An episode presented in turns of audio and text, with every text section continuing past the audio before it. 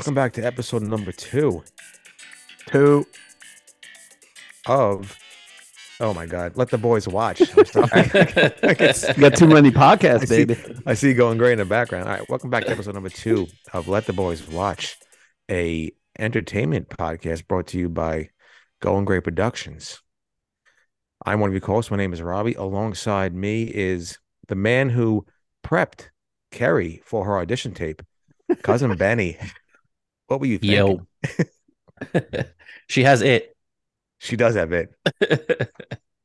And then the man that was next in line to sing karaoke after Connor, one of our co-hosts, our good friend Ryan.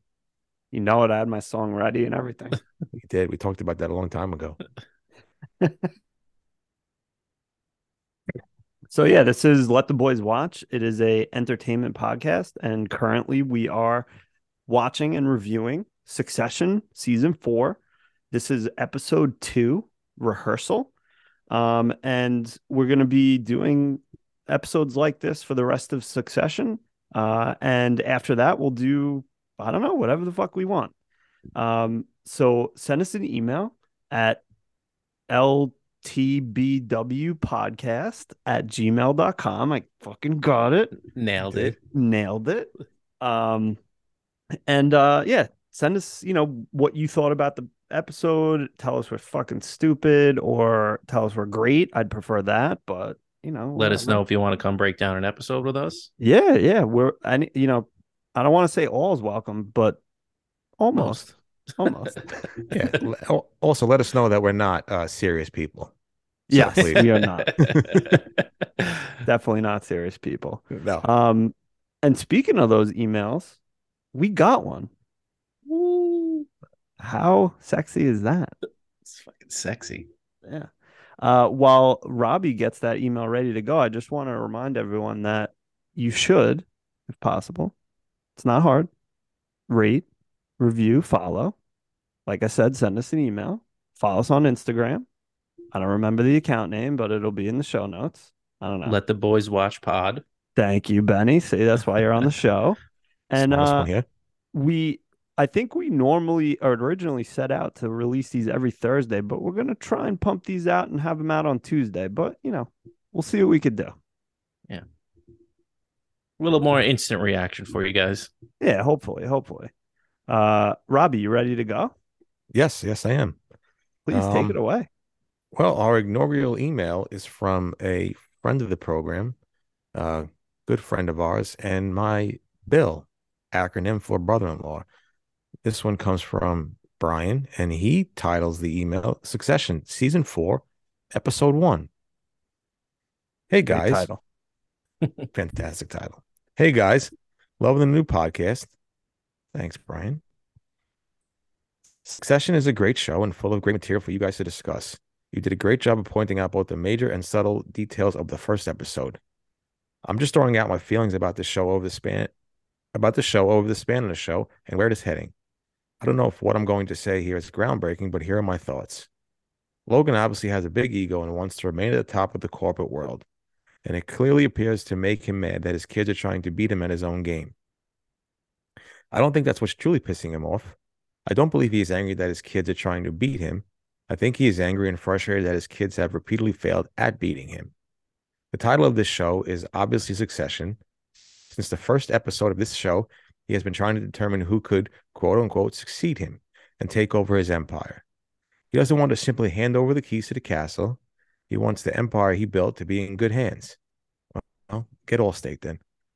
He wants his kids to make intelligent moves and be ruthless all at the same time and show that they are capable of taking over the family business. In a sick way, I think Logan's happiest and proudest moment was when Kendall tried to throw him under the bus at the press conference at the end of season two. I happen to agree. Um, Kendall was starting to prove that he could do what it was going to take to survive in the business, and that gave Logan a glimmer of hope that his empire could be in good hands. Again, call up Allstate. he was seeing something in Kendall for the first time. Unfortunately, Kendall relapsed in season three and broke down and showed once again that he still isn't tough and ruthless enough to take over. The kids are repeatedly failing Logan's tests.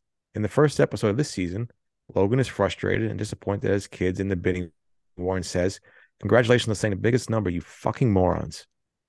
I don't think he was mad that they outbid him. I think he knows it isn't going to work out for them. A part of Logan wants to win that bidding war, but a bigger part of him wants his kids to be competent and make smart business moves. Saying the biggest number doesn't make them savvy business people. They probably aren't seeing the big, big picture. Logan knows he doesn't have much left to live, and he still has no faith that his kids are capable of taking over. He won't die in peace until the kids finally outmaneuver him. My prediction is the father will finally push one of the kids too far, and they will finally do something very drastic and cold hearted that will finally legitimately knock the father out of the picture. It may catch Logan off guard and hurt him for a moment, but once the dust settles, he will actually be happy and content. His mission will be accomplished, and he will finally have molded one of the kids into what he wants him to be. I think he loves his kids, and the only way he knows how to show his love is by setting them up for succession. Those are my thoughts for this week. I look forward to the next episode of Succession and the next episode of your podcast. Keep up the good work, Brian. Well, Brian, thank you so much uh, for a fantastic email as always, and uh, yeah, thank you for the the constant support. And when I read this email, I, I was like, man, is this guy getting this stuff from different sources? You know, different reading material because it's it was so spot on, and I never Right. really thought like I know that these thoughts never really popped into my head while watching this show for like the past couple of years. Agree. Yeah, I want to say first first off, kudos to you for that fantastic reading out loud skills. Um, Yeah. some I, I could never have gone through an email that long without fumbling over my words. Thank Um, you. but yeah, second when I read that email, I thought the same exact thing. Is like that that moment when Kendall does the press conference, that slight smile you see from Ke- uh, Logan, you're like everything clicked into place with what Brian said in that email, where he's just waiting for one of them to be a killer. That he say always tells them that you're not a killer, you're not a killer. But it makes sense that he like that would be the, the perfect ending to his story in his mind is one of the kids making a move on him. Yeah, agree. I mean, why do you think he keeps giving Kendall all these chances? Like he could easily just be like, "Go fuck off. I'll buy you out." Like leave us alone, but he just keeps coming back and maybe because he thinks he sees something in Kendall. Like maybe Kendall can be the one to be the succession. I think too we get a little glimpse into that at the end of this episode too. Yep. with the, the way he goes to talk to them. Um, he says that they have juice, and they they actually made like kind of made a move on him at the end of this episode. And I think he respects that. Yeah, and we see Kendall give that little smirk. We'll talk about it later, I'm sure, but Yeah, yeah, things things are in motion. Yep. Robbie. Yeah, and like I and like I said, I do. Like I said, I never thought about it the way, you know, Brian put it in the email. Obviously, I do think, in a sick, twisted way, Logan does love his kids, of course. Um, I also think that you know he does want to see one of the, his kids become a killer, and I think, I think, in like my thoughts, I think that like Benny said, I think it he wants to be Kendall. I think like I don't want to get too far into what I'm going to say about Roman later, but I think that he knows that he can kind of manipulate Roman. So I don't, I, and you know, I I I'm not really sure if he fully trusts Roman, but I think that he really, really in his heart of hearts wants Kendall to snap out of it and become the killer. But yeah, I, I thought Brian's email was was fantastic, and he uh honed in on some great points and I totally agree with what he's saying now. Like reading that email a couple times and actually like, you know, finally like seeing the light, I guess, as to uh as to Logan's, you know, I guess succession plan, this whole this whole series. yeah, like you said before, I'm I'm constantly shocked, and I'm I shouldn't be shocked because he's very intelligent, but like the uh analysis that Brian gives just in general, whether it's this or some of the other things that he's talked about, is spot on. Good for you, Brian. Do you ever watch something and then you read maybe like Reddit comments after, Yeah. and, and things fly flew over your head, and you're like, "Wow, I am fuck. What did I even watch that for? I am so I'm stupid. I'm a fucking idiot that I missed that. That's kind of what I felt like reading Brian's email, but yeah, like you said, great analysis, and maybe one day when he finishes washing dishes and and gets out of the shower, we can have him on to talk about Succession. He does take long showers, so we'll, we'll see. Hopefully by episode 10, he'll get out of the shower. Maybe maybe he'll do it from the shower. That'd be interesting. Yeah, he'd just be like Kramer. yeah. Yeah. I'm preparing the food as I bathe. Um, Ah, yeah. So fantastic. again, thanks, Brian. Uh, that was an awesome email. It's going to be tough to top that. Um, but Mhm. we want you all to try. So send us an email.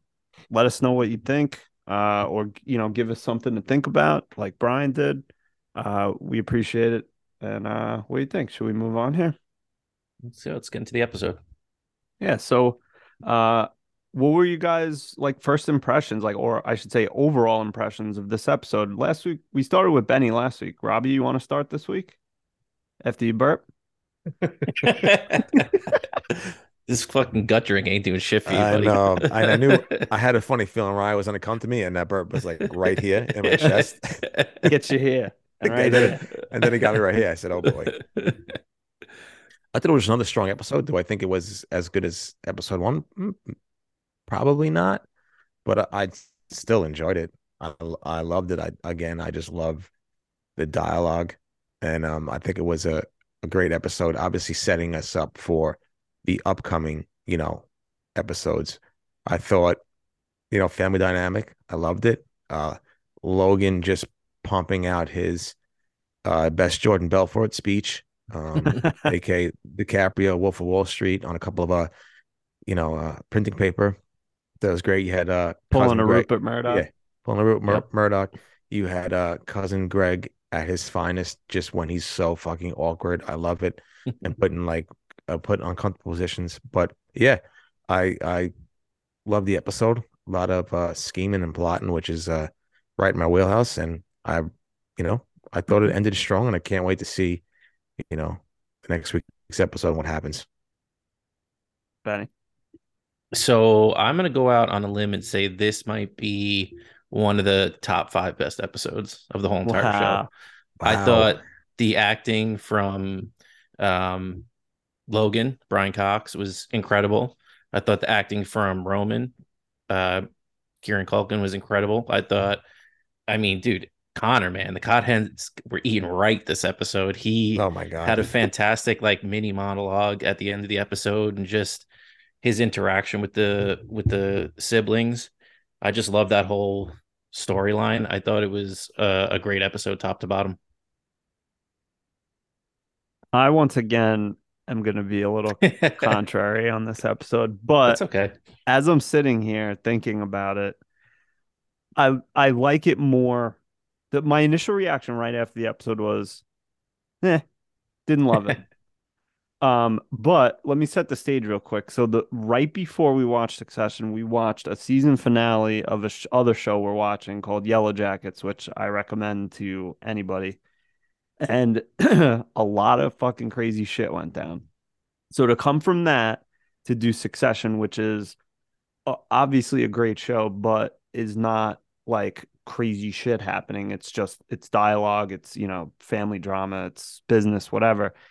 I was kind of uh like just like eh during the episode, even though while I was watching it, I knew this is a good episode because every, the like you guys said, the acting was fantastic, the dialogue was fantastic. Um, but I'm not I'm not here to be on this podcast to lie about how I felt but that that's how I felt. I was just kind of like, eh, didn't i love, love it, I, I mean honestly I, I i like a dissenting opinion in the room and i feel like I, let- we'll do a temperature check as we we you know Yeah. end the episode and see if we pulled you on our side once again. But yeah to me i, I love this episode. Yeah, I mean, some of the negatives, like just in general, and maybe that's why I also felt like that, is I kind of felt like while there was a lot to love about this episode, like you said, Connor, um, Logan, uh, Roman, everyone, amazing acting. It felt like it was like a retread of like other things like oh some ancillary character who's got a ton of money is like th- the one who's kind of like controlling the action. In this case Matsson but in other cases it was like whatever Sandy and Stewy or whomever. And it was just like well what do you do? I don't know. What do you think we should do? Like that's kind of how it felt at times I was just like eh, all right nothing groundbreaking here as far as the plot was concerned but within that plot, there's a lot of good, again, dialogue and acting, and we saw a little bit more about some of these characters, but we'll get into all that. So that's how I felt, but we'll see. Yeah, we'll see how I feel at the end. Maybe I just like this show more than Succession. hey, if the, I like that. Hey, I'll take it. Um, so should we talk about like the the opening scene? We'll start with the episode. Um, you know, setting the stage. They uh are watching PGM, I believe it's called.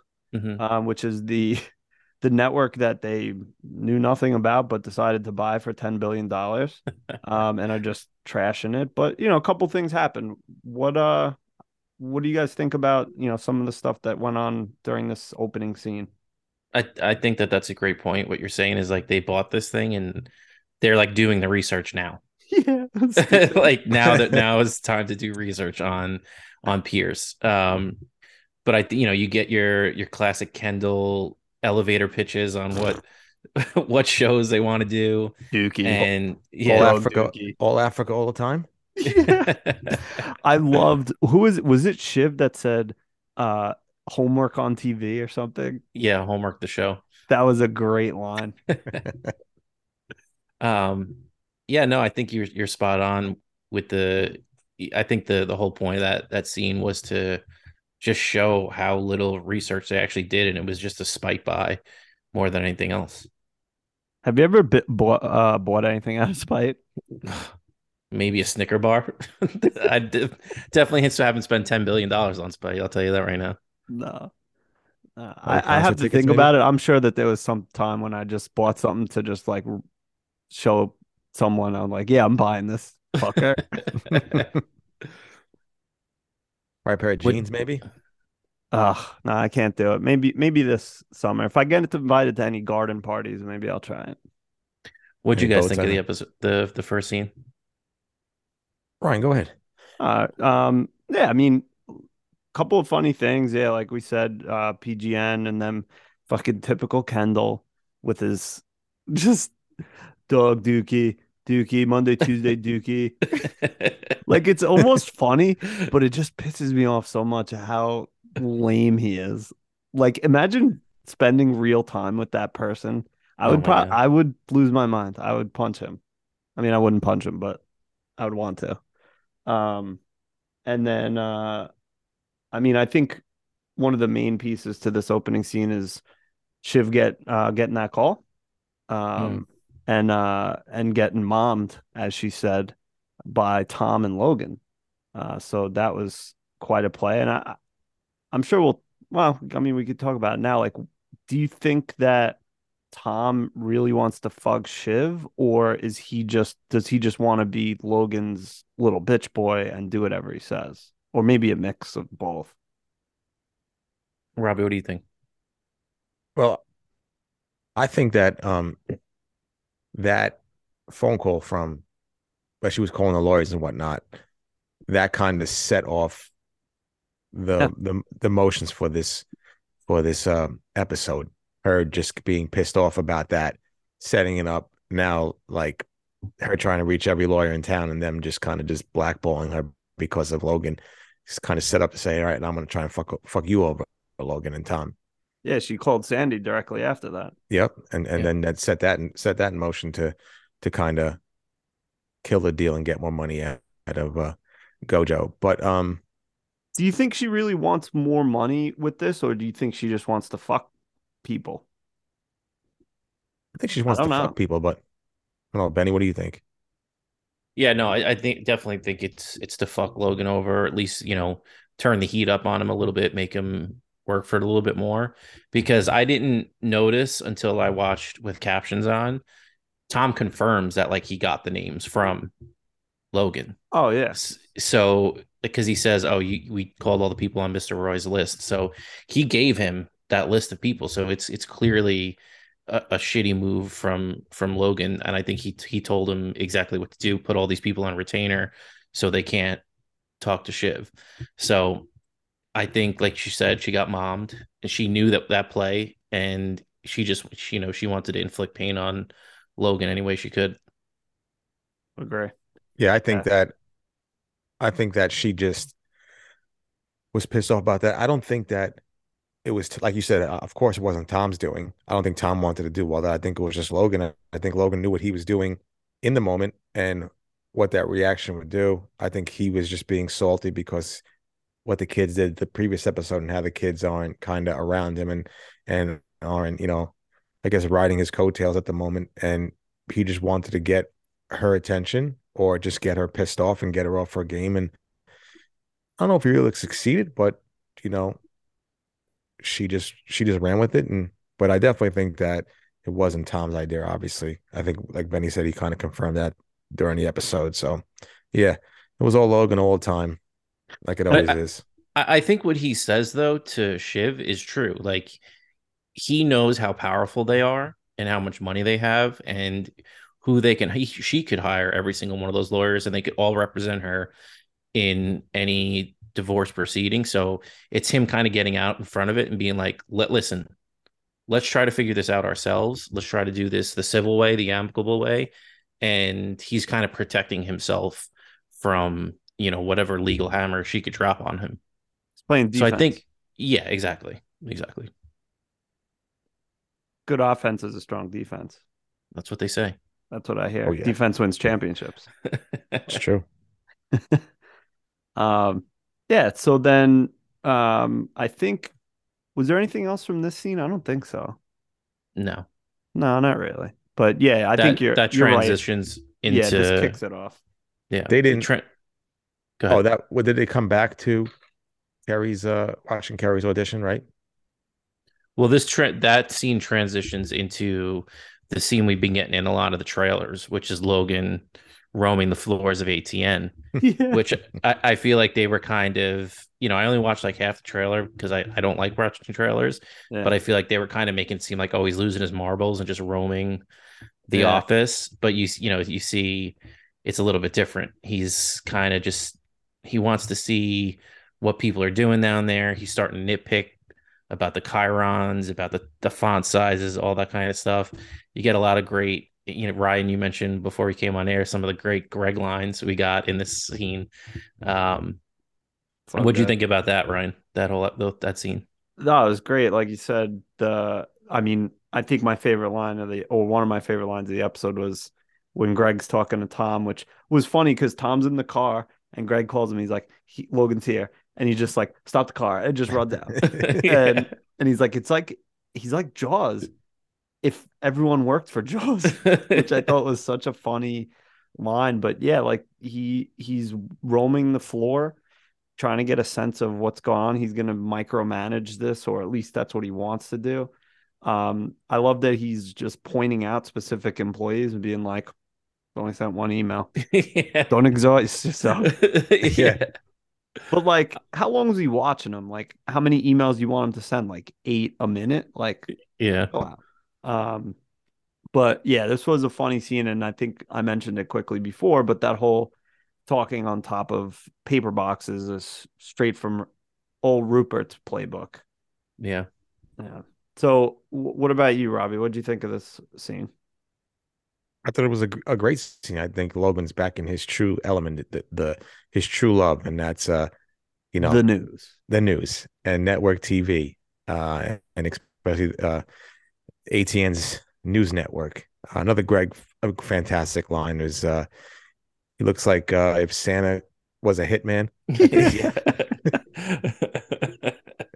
no, I just love it. I mean, like Benny said earlier, like a fucking amazing uh performance by Brian Cox this episode. I mean, they they gave him some fantastic stuff to work with. And I thought it was a, a great scene. I just love, you know, him just like patrolling the areas and just being surly and getting on any lowly employee. And I loved it. I loved um Tom's little line about where I forgot her name. What's what's her name?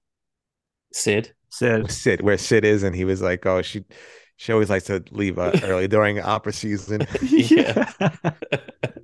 and then she and then she came in and she came back at him, and I forgot what she said, but it was uh, it was a good back and forth. And and Tom's like, "You know, I can." Uh, when he gets up on the boxes, he, he's like, I, I can kiss you from here or something like that. yeah. Oh my god, I didn't catch So I- that. I didn't catch that line till I watched with captions, but I was dying laughing when I when I heard that. Right? That It's good. it's so great. It was uh definitely one of my favorite uh scenes of the episode. I think too, like Logan's kind of in his element of like, you know, for so long he's kind of managing the big moves, the mergers, the things that they buy. Like he sees this as an opportunity to like build something again. And if you know, he mentions it, they always mention how clunky Waystar is and how it's a very not old, but like it's becoming an older company. And Right. it's like a ship, right? Like if it's a huge ship, it takes a long time to turn. I always kind of talk about that in in like corporate world. But now he sees ATN as something that's small and they can make changes quickly and he can he can build something new and leaner, like he said uh in the in the fantastic speech that he gave. And it almost it almost like takes a play out of like actual Rupert Murdoch, like selling the majority of like his stuff or what to Disney, I guess, right? But keeping like Fox News. So it didn't like 20, 21st century, 20th century Fox or 21st century Fox sell off a bunch of their stuff to Disney or whatnot. But they he particularly just kept, you know, Fox News. Like that's his Yeah. baby. So that's why I feel like, you know, it's like similar to what Logan is uh is is about to do, especially when they sell some of that stuff to Gojo. Yeah, I mean they If definitely take right. yeah, they definitely take a lot of things from real life uh, and just, you know, dramatize it or whatever. I mean, I think we're we obviously know like ATN is supposed to be Fox News or some type of network like that. Yeah. Mhm. But yeah, I think you guys are I think, you know, this is Logan's um way to kind of like get back in the muck, you know, get back in the fight. He he got he got fat at top on top of uh Waystar Royco. Now he wants to uh, you know, kind of build something again. So he's gonna get, you know, right in there and do stuff and hire Kerry and make her an, uh, an anchor. yeah, that's such a funny little through line through this whole episode. And uh was that the was it the next scene when he goes up to the boardroom and they were watching it, or is that was there something Yeah. in between? Yeah. I, I don't know. Yeah, I think it was, it was definitely the next Logan scene. Um, I don't think that there's anything in between it though. No, no. I think I, I mean, well, let's just we could start talking about the the tape because we've already kind of seen it at this point, or at least are aware of it. Um, that that Oh, you know tape- we you know what we get in between, and we don't. It's not really something that we have to talk about, but it's the kids watching the tape because that's how you see the Yeah. tape for the first yeah, time. exactly, yeah. So that I yeah. mean, would you would you guys think of the tape, Benny? What'd you think of the tape? Oh my god, it was so so awkward. I loved it. She did such a good job. Did you see she um I, I and I'm saying she, I shouldn't uh Kerry's actress. I- I don't know Zoe something off the top of my head. Um she said she drew inspiration by watching tape of Tomi Tammy Lahren and Laura. Oh, Ingraham. really? yeah, so I love I just love that she kind of love took a shot at them. Um but man, so awkward. I loved it. I love a good, you know, when Greg is awkward, I love when she's awkward in that tape. Yeah, I agree. But Robbie, what'd you think? Nothing made me laugh when the kids were talking and she was talking about like she was reading the news and talking about like two kids being abducted and she started like smiling and laughing during the I think one of them says like, "Yeah, good time throwing a smile." yeah, that's probably like Roman. must fool, fool the humans. yeah, yeah. Uh she's yeah, I don't I don't know her her name in real life. Maybe I should do some Zoe research, Winters. Zoe Thank Winters, she, she is unreal because I thought that I hated Cersei as one of the most hateable characters of all time. I think Kerry is my number one most hated character of all time because Wow. it, it- it's the it's the it's got to be the uh, the bangs and the hair and just her demeanor. But she pulled a a um what's his name Ricky Bobby and she just didn't know what to do with her hands throughout the whole audition tape. Oh, uh, from Anchorman. Yeah. Uh, Oh, yeah, it's Ricky Talladega Bobby, yeah, Yeah, when he's Talladega getting Nights. interviewed. Yeah, Yeah. you're right. Uh, fantastic. Just great acting all around. And it, I love secondhand embarrassment, and nothing makes me want to like pull the covers over my head than that. And that really was fantastic stuff. Great acting. Most hateable character, really? Even more. There's more hateable characters in this show. I don't think so. I Kendall. no, Kendall's not a hater. I he's a I fucking he's a Biff Henderson, but uh, he uh he's not my most. She's just like I'm like, oh, Kerry, get off my screen. Oh, so you must you must love every time the kids dig her. Oh my god, it's some of the best times of my life. so this tape is, as we said, hilariously awkward and bad, and it's clear that she's not ready for live TV. Um, but I loved the next scene after the newsroom scene or the bullpen scene, where I forget what his name is. Um, Hugo, Hugo, yes, thank you. fucking pencil neck motherfucker. Yeah, he's the. He, did you ever see Short Circuit? I'm pretty sure he's that guy. I haven't seen it. Of course you haven't. You guys haven't seen shit. Hey, Um, I've seen Short future- Circuit. future yeah, episode of the Let the Boys. Watch. He's the fake, fake Indian. Yeah. Yeah. I'm That's pretty not sure. racist or anything. But anyway, no, it's not. I mean, he was fake. It's ridiculous. oh, like, like oh, you mean on their part, Yeah, yeah, yeah. on the filmmakers' part? Oh, okay, the filmmakers, yeah, yeah. yeah, yeah, Not no, Fisher right. Stevens. Yeah, The God. Fisher Stevens. Yeah, I'm pretty sure he was. Uh, yep, Short Circuit. Anyway, so him and Gerri are in the in that little boardroom area, and maybe boomer moment of television history is they're watching the tape and Logan walks in and they just he closes his laptop and Logan's like they're like yeah you know put up the thing do you think um who is with Logan Uh, what's her Uh, name? She's she was like she doesn't have any big scenes anymore, but she was was Someone's like a the- publicist, I Yeah, think? like a spoke, yeah, like the spokesperson, like a publicist. Yeah. You're right. yeah whatever her name is doesn't matter so her it's- I wonder if she like knew and was like trying to get him to look like an idiot but he instead of opening his laptop and closing the video quickly he plugs in to the screen and then opens his laptop like an absolute idiot. A Jagaloon.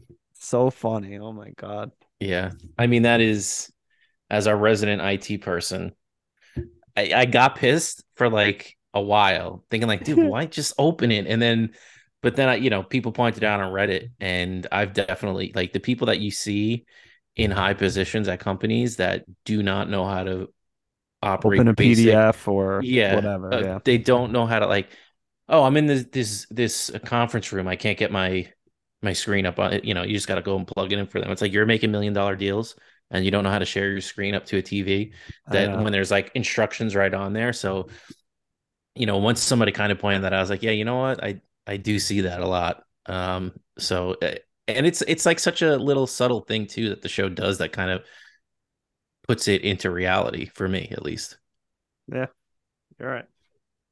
Um Karolina. yes, thank you. Good call. You're welcome. I had to look it up on IMDb. Oh, hey, that's fine. We're not perfect. We don't know everything. No. Still new at this research stuff. Who researches before Oh, doing a show? before we um leave this scene Yeah. um what did you guys think about we'll start with you ryan the i think this is the moment that logan cuts out jerry because she kind of yeah, like freezes her out, you mean? yeah because he you know she's kind of like in his eyes and i i kind of think so too she's kind of now thinking in terms of the company and not Right. logan yeah. and what's what's best for this company going forward after the the merger what do you guys think about that Do you think, well, uh, Robbie, I'll, I'll go if you don't mind, but um, do you think that Gerri is like con- not laying traps, but like because of what happened in the last episode with him and Gerri, where I feel like there was a little bit of a, or was it maybe the end of last season? I don't remember, but um Logan like didn't bring Gerri in on something. I'm forgetting what it is. I apologize. But do you think that maybe Gerri's like starting to kind of lay traps or like do things like that because of, you know, she's not loyal to Logan anymore. She's loyal to herself. I mean, she wants to be an exec or a CEO of whatever this company ends up being, I would assume. I think Um, that she um Go ahead. Sorry. I'm sorry, Ben. I think that she um yeah, she's just looking out for herself. I think she wants to just to you know go where she's gonna go. And I think that she sees that Go Gojo's coming in. I think that she just wants she'll just work for Matsson and she doesn't really need Logan anymore, which is fine because Logan would everybody's indis- indispensable, you know, in his eyes. And True. I give her credit for just saying fuck it. Um I'm gonna go where where I want to go and and it just it just is what it is on that part. I think that she kind of sees the uh sees the light and I don't know if she's probably over Logan, but she's just looking out for her best interests. And I think that she's gonna go where she wants to go. I think she sees that she wants to go work for Matsson when Gojo comes in and takes over. Yeah, and I wonder if she, I mean, based on what I assume we all think by the end of this episode, if the Gojo deal doesn't happen or things change in some way, then she might be, she might end up fucking herself by trying to choose the company over Logan uh, when she maybe should have just hesitated a little bit and stayed, you know, at least in Logan's eyes, loyal to him. It's But kind of a par- it's kind of a parallel too, where like she's getting ahead of herself, where you know the kids are getting The ahead of themselves with Pierce Yep. because you know they're talking about oh we're gonna do this, we're gonna do that, and your boy T in the background is like, well, you don't really own it yet. um, but I, I think Gerri it has just a very logical legal mind, and she's just you know she's kind of divorced herself from Logan at that point, and she's moving forward. And this is what the next step is, and this is what's going to look good for the company, and this is what I think you should do. So I don't, I don't necessarily know if there's any nefarious traps being laid at yeah, this be point, right. but I could see, I could see kind of where you're coming from on that. Yeah, I mean, there's I work with people that are like you said, just very like, you know, they're they're instruction followers. They're this by the book, this is what has to happen next. This is the next logical step. And oftentimes those type of people do very well because they are not fucking around and doing stupid shit. But They're not getting emotionally involved in anything. Right. But sometimes they get left behind because oftentimes business does have emotion and relationships associated with it. And those people are not, you know, th- there's people, I hate to use the cliche, think outside the box, but they are in the box and that's all they can think of. Or that Um, you know they know how to politic. Right. That's the other thing. Yeah. Yeah. So I don't know. We'll see. Something to monitor, I guess. Um, was the next scene uh Greg talking to Kerry, or does that come later? I think it's it's uh the pizza room. Are they going to pizza maybe? Well, Well, so uh, where what it was is we get the the transition. So we did skip the scene with uh the kids because there is something important that happened. Oh Excuse yeah, me, what just- happened? Just Robbie. Oh. Um, it's contagious, baby. um, they get cut off from the helicopter. Yeah, that's right. Yep. So they were on their way to the city to go to Connor's The rehearsal. rehearsal. Um, and and they get, you know, Logan cuts them off from the chopper. So I think, I think, Get the to next- the chopper.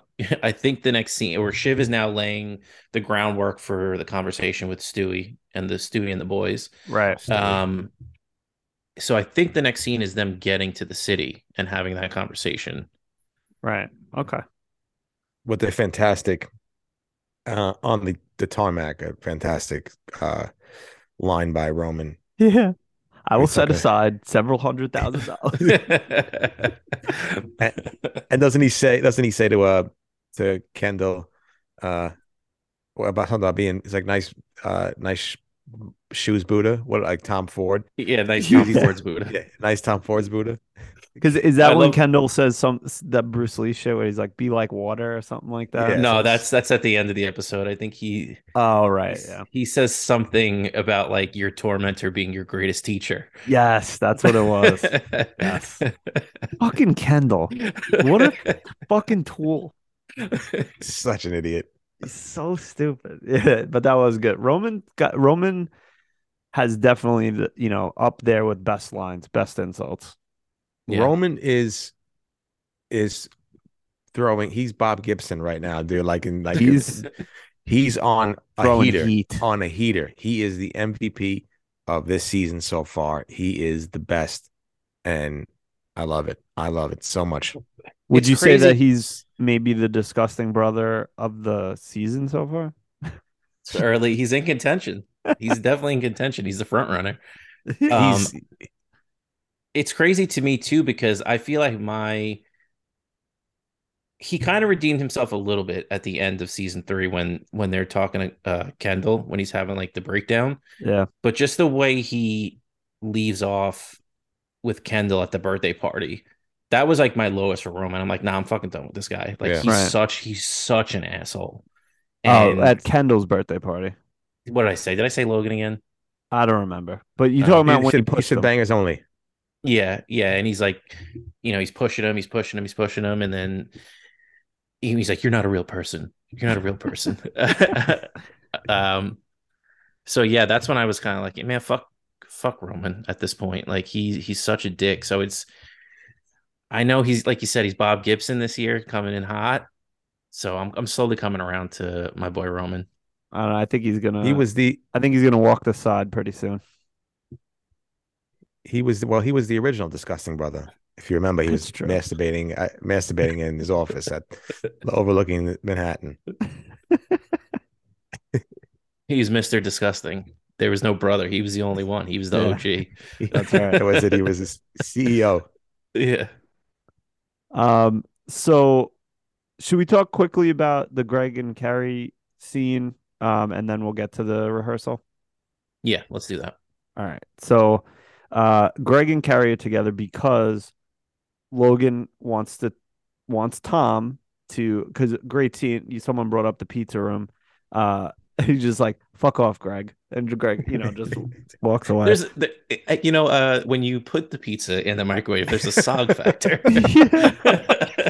What it's true oh, though. Oh my, it is very true. As a resident pizza expert, Greg was correct. Yeah, yes. you can't do that. Oh yeah.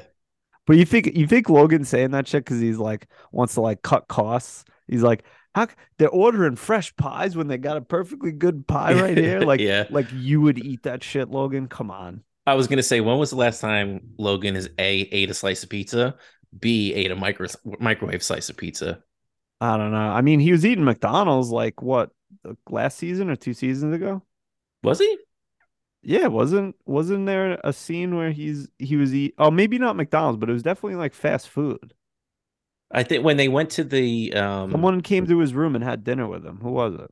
Shiv? Roman? I don't, know. He definitely was eating like a fast food. They were watching a basketball game. Oh yes, that's right. That's right. I think that was Shiv. I, I, don't know. forget. It doesn't think- matter. yeah, it doesn't matter. We'll I move on. We'll move on. Yeah. Um, but either way, so Tom, he asked Tom to uh basically tell Kerry that it's not gonna happen, and you know, Tom in his fucking awkward way was like, "Oh, she's great. She's got it." And- yeah, and she then- just might need a couple years seasoning. Yeah, just like slowly works his way towards no.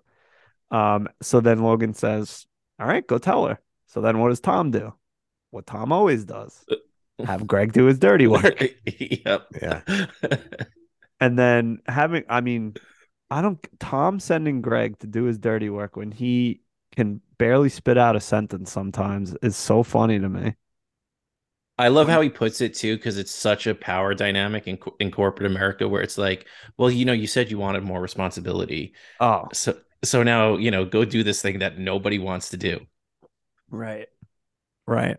Shit. And uh so I mean he clearly Greg's like kind of like like Tom kind of tells him what to say and Greg sort of takes little snippets of what he told him to say and he ends up basically telling her that it's the focus group that didn't like her. Bunch of old men. yeah. And I she's just too- like, "Well, what'd they say? Let me see the tape." Yeah. I love too how he he can't help himself where Tom's like, you could say she was good, but don't go too far with it because then you know you're gonna give her like false hope, or she's gonna want to know more. And He's like, no, headline, you were great. Like you were, you were great. I can't believe someone rummaged him in a wine cellar. It's shocking that he's able to close any deals. you know what it is, man. I'll tell you this: it's he's six. The boy's six seven. Eh, It's true. It's an auto rummage. You're getting rummaged before you even you know get to date two. I mean, the, g- rummage. most girls can probably just reach out straight and rummage him like this. They don't even have to like go down. No, you're right. Yeah. Stand up rummage.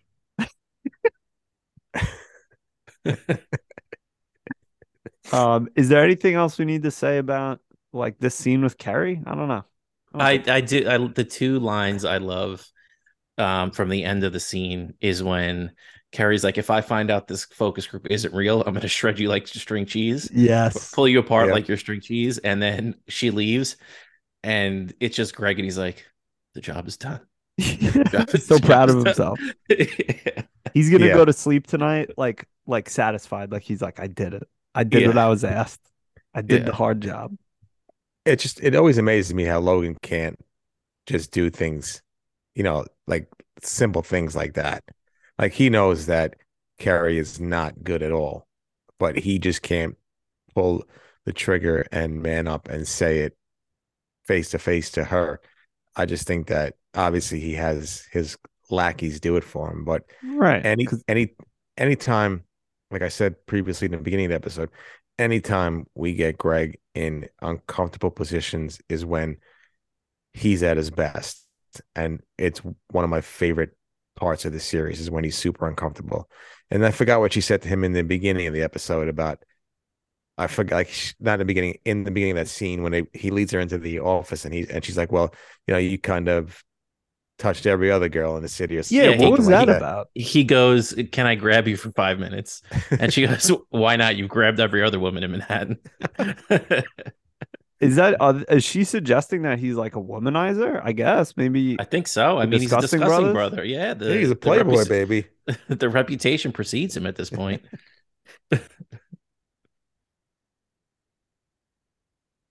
so either way. let's so we get back to um the boys and Shiv going to they finally get to the rehearsal dinner.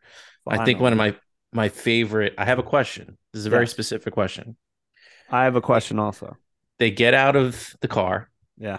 and Roman, here he is again, what our MVP of the year, says we at least have to go in and have a couple. Uh, what does he say? Passive aggressive martinis. yeah. As Robbie, our resident Negroni expert, Yes. Ryan, one of our uh, bartender experts. If you were to, yeah, if you were to make a martini passive aggressive, what would you put in it? Wow. Great question. So I'll let you think. And I came up with it's a very simple recipe for me. Yeah. It's it's going to be a vanilla vodka because you want Right. that blandness because you're being Right. passive with a dash of bitters because you're a Okay. bitter fuck and you're passive aggressive. so that would be my uh, martini passive aggressive. I think I would make it with like a a room temperature martini glass, and I would just pour slightly, and I, I mean slightly chilled vodka, and just throw a, j- uh, an olive in it. And that's not even stir it. with, Not with sh- like a, a couple ice chips in it. Yeah, that's it. On just purpose? like, oh, you want a drink here? Here's your martini. Yeah, I would I would do the similar thing, but I would grab a pint glass, put it in the pint glass. I wouldn't shake the martini. no. I No, would it's- make I would be giving dirty looks the entire time. I would make it as far away from that person on the other side of the bar as I can. And then once the drink is done, I slide it across the bar to him. I love it. I love That's- it. Those are great answers. Give me a I milk did- chocolate. I would do what I would do too is if they didn't um, request gin or vodka, I'd give them both. I'd mix them both together. Nice. And you know what I'm doing? I'm throwing in one of them fucking umbrellas in the fucking drink. Yeah, because this is a passive aggressive party. That's it. Fantastic answer. All right, Ryan, take it away. No, so um, they walk in and and Will is clearly upset, and they're like, at first, kind of like, okay, what the fuck is going on? But I think they, I think they maybe even a little were a little like concerned. Maybe you know, maybe not so much for Willa, but for Connor especially. Um, but basically, it seems like uh, they had a little argument. You know, after they talked to Willa, and she's like, uh, "Go with my girlfriends." They go meet up with Connor, and apparently, I guess there was. Uh, she said, "I can't do this," and went to the bathroom for forty minutes. it's a good Now, sign. That's what you my- want to happen the day before the Yeah, wedding. of course. Yeah. Oh, great sign. Great sign. My question to you, and you don't have to answer it now, but let's answer it maybe at the end. Do you think that Connor is conniving enough to have set this all up to get Logan and the kids together? I Pro- I'm gonna. I don't know if he's that conniving. Maybe someone else did this behind the scenes, but I mean, he seems genuinely upset, but then at the end, you know, she's in bed waiting for him. I, I don't know. It seems genuine, but that's a thought that creeped into my mind. Like, and maybe I'm Game of Thronesing this a little too much. I think But- you might I might you might be because I think the speech that he well, let's answer at the end. Bring Okay. it back up because I do All want to answer it. Okay. Um I'll, quick, I I'll quickly say absolutely not. okay. That's it. But I'll talk at the end. um, but I think too, you're getting even before they go up to go see Connor, Mm. you're getting what's going to play out the rest of this episode and the scenes with Connor. Like they can't even focus on that for more than two seconds before they're back to talking about um, what they're going to do at the board meeting. And then they go up to Connor and they see Connor's upset and Shiv's trying to pull them away and get out of it, get out of it, get out of it. Yep. Um, and Roman is like kind of the only like low. Uh, I almost did it again. Kendall is kind of concerned with what's going on with Connor, but Roman's the only one that's like, he's like, all right, you know, he's taking digs, but he he sees that Connor is like in a bad spot. Yeah. I mean, he Robbie, told her, what do you say? Give her 10 grand or a jet ski or something. yeah, or teeth whitening voucher. uh, would you, uh, Robbie, as one of our one of the top two con heads on this show, what did you think about uh, the scene at the restaurant? Well, knowing what I know at the end of the episode, but it's I feel bad for Connor, right? He's always in he's always an afterthought, and he is what he is, right? He, he's a little scummy, but that's you know, it it just like I said, it is what it is. I felt I felt bad for him. Uh like I said, he's an afterthought. Like Shiv didn't really have any emotions toward him. Even the the kiss or hug she gave him when she first saw him was just like, eh, a little like, like that that ass out hug you Yeah. people you don't know that well. like a seventh grade dance. You know, you don't want to get catch a boner, you know, peeking out. But uh, yeah, I just, I just, I liked it. But I, I again, I, I, I, I feel for for Connor because of the, like I said, him being an afterthought, nobody really caring about him, and like you said, Benny, they just majority of them just care about the deal, and and want to get back to talking about that. And again, like Roman, man, like he, he is what he is, but he's the only one that basically has any kind of emotion. He does it in a shitty way sometimes, like throwing digs or whatnot, but he really does feel for Connor and what Connor's going through. Um, I thought it was a great, a great scene, but you know, for our resident con heads to show some emotion and and you know, I loved Roman, and I'd be remiss to say it was fantastically pleasing to see my boy Stewy I was to waiting outside like oh, that handsome. Like a, did the kids still say like a snack? He yeah, he was looking like a, a s'mores pop tart. I'll tell you that right now. That boy's got me Perfectly going. manicured. yeah. Look at this Um, right now. If I wasn't a, a big con head, I'd be a a stew boy. I, I am a stew boy, but I love that guy. He'd be your number one boy. Oh, my number one. Ryan, what did you think before we get to the bars scene? What did you think about the scene at the restaurant? Yeah, I mean, I, I like. I think Robbie hit it on the head where it's basically, uh, you know, everyone just, you know, Shiv and to a lesser extent Kendall, but Kendall as well is just like, not super concerned seemingly about Connor. Shiv wants to talk about the the deal. Um and they just yeah, it's like like they're there but they're not there. Um Roman is the only one who seemed like he really engaged uh Connor. Kendall a little, but yeah, it was I mean, I'm not surprised like in the next not the next scene, but like at the scene at the karaoke bar where Connor's just like, I'm a fucking afterthought. Like because he that's how they treat him. He's just Yeah. like like this is an obligation that they have to be there. They don't want to be there. They're what didn't Sh- wasn't Shiv was it Shiv that was trying to say like like let's go talk about this instead of going in? Yeah, yeah, Yeah. because they they asked Connor, you know, hey, what do you want to do? Like, and Connor says he wants to do karaoke. They Yeah. decide that that is not what they want to do. right. Um, and we go to the bar in between, and uh, so they get into the bar and they order drinks. And that they're with the common people ordering drinks. Like yeah, that. this is this. My favorite was Connor throwing a little bit of shade at uh, Hoegaarden when he yeah. when he wants um what a regular Joe would drink, a nice German Hefeweizen, yeah. but but preferably not Hoegaarden. I, I felt that. I felt that because I hate Hoegaarden, and I am I a hate Hef- head, I hate so- Weiss beers in general, but yeah. Me too. They always give me a headache, but Yeah.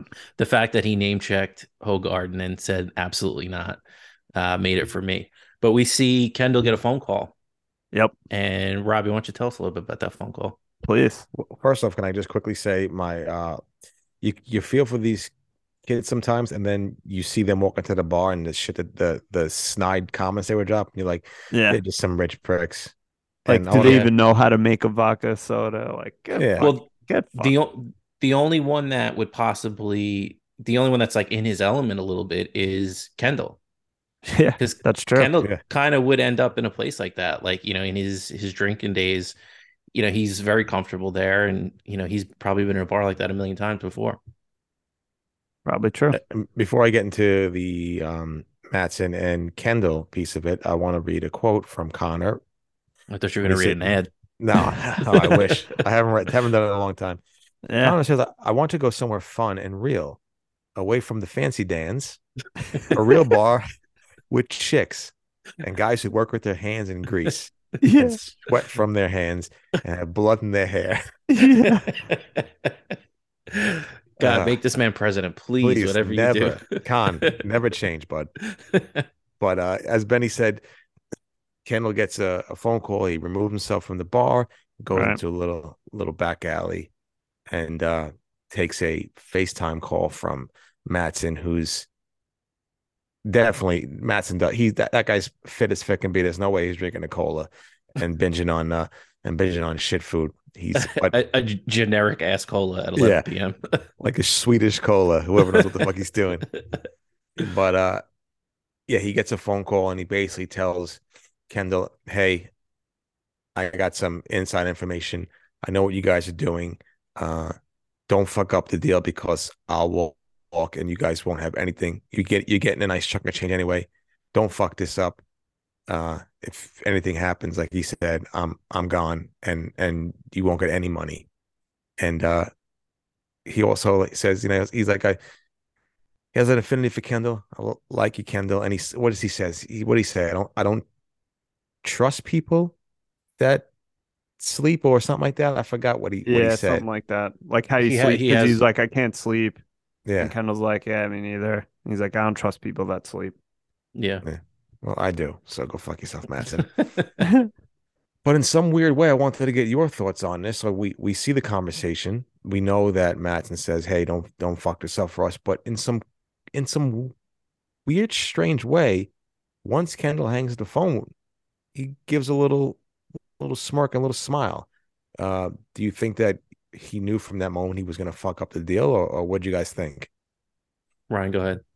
I th- I think yes. I think that was like the not the in, that's not but like the catalyst of what he wants to do cuz I think maybe we'll talk more at the end, but I think Kendall's goal at this point now is to take over the company. What he wanted to do all along.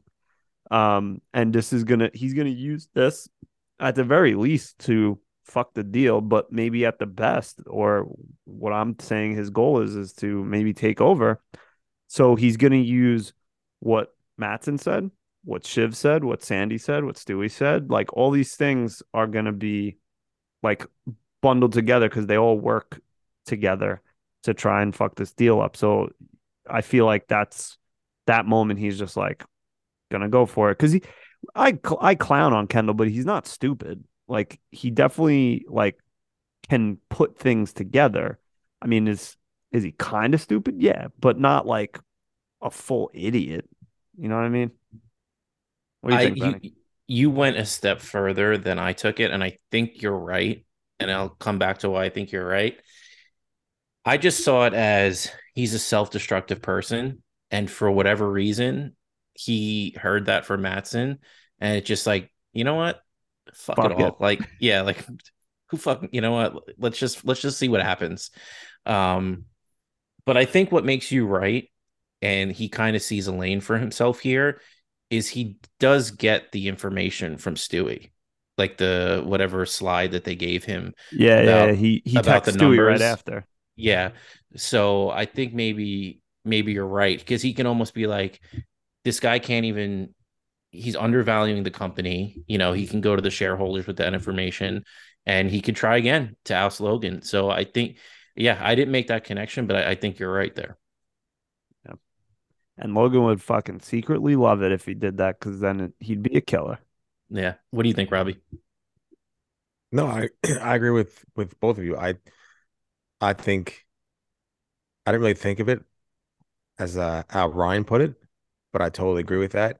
And the same thing with you, Ben. I agree with you as well. I think that in some weird way, like you said, he just likes to sabotage himself, and this kind of turned him on a little bit. I don't want to use the word turned on, but I feel like it definitely got the, the wheels going inside of his sick, twisted brain that uh, you know, he could definitely fuck this deal up and and and sabotage it which I think that that what he wants to do. So yeah. I agree. I mean, both of you guys said it better than me, so I don't want to spend too much time on it, but I think you both nailed it on the head. Yeah, I think. Yeah. I mean, I think what I'm doing, which is what I always do, is take it too far. So I might be overstepping a little, thinking that he might be trying to take over the company at this point. Maybe that's we're not there yet, but I think Benny, you're definitely right in that his first thought might have just been, fuck, I'm going to blow it up. but I don't know. He might be taking into account, like I said, what Shiv, Stewy, Sandy have said, his own thoughts on. I mean, they were watching PGM earlier in the show, which we said they probably had no idea what the fuck they're buying. And the fact that it's all Dookie, he might just be like, I don't want fucking Pierce. Like, like this is stupid. Like, why not go for Waystar, which is what I've wanted this whole time anyway? Yeah. So I, I don't know. I think we'll see. We'll see what yeah. happens. Good points. So we go back into the bar. Kendall yep. goes back into the bar, and boy, Robbie, you must have been living it up in this scene because we do start talking about uh, what it would mean for them to to take Sandy and Stewie seriously, and they're going to actually start discussing this now because of Kendall, and we get a lot of Roman bangers. I think. oh my god, the best. top of the list is him saying that uh he is they're coming at him like Lennon and McCartney and like yeah. he's George. and he says, I'm not George, I, am John. And then he calls out Connor for being uh he calls the other ones Ringo and Yoko. And Connor's Connor's still Connor, but he just won a charity auction to have drinks with us. Yeah. so do you think that those mean anything? Like Shiv being Yoko. Now I know it's the female. Uh, he's equating that, but like that maybe they're saying that Shiv's gonna break up the band, and like Kendall is Ringo because he's like the least talented, allegedly. I mean, there's I'm sure Ringo fans out there. I, I just took it as like not only are you not John and Paul, you're not even George. yeah. You're like the two most in you know, again, I'm a Ringo fan, so I, I, wouldn't say it like as a as a slur like that. No, but, but I like, think that's like the opinion yeah, of most yeah, people. yeah. Like you two are you're just insignificant. You're just asshole ancillary characters in this. Um, and I think what kind of kicked it off was Roma gets a text from dad. Yep. Yeah and Take they care. think it's yeah they they're very upset they think it's a betrayal Yep. um ryan tell us a little bit about the text and and the reaction to it I think I forget what the exact text was, but I do remember like he, was defensive at first. he says he- we, we need to talk i think Yeah, yeah, something like that. Um, and he was defensive at first, but I think knew very quickly that that's not going to fly. Like they're pressing him on this, and I loved when he's they're like, "I need to look at your phone." He's like, "Yeah, go ahead. It's all dick pics." He's grown to love them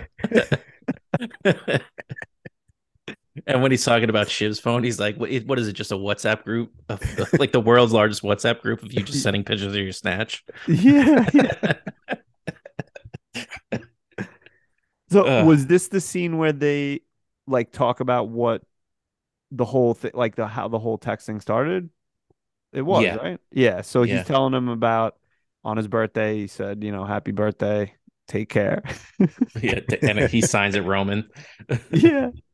Well, which you know what's funny is I think most people initially would say like that's weird. Why would your this you know your son sign it Roman? But they probably change phone numbers all the time.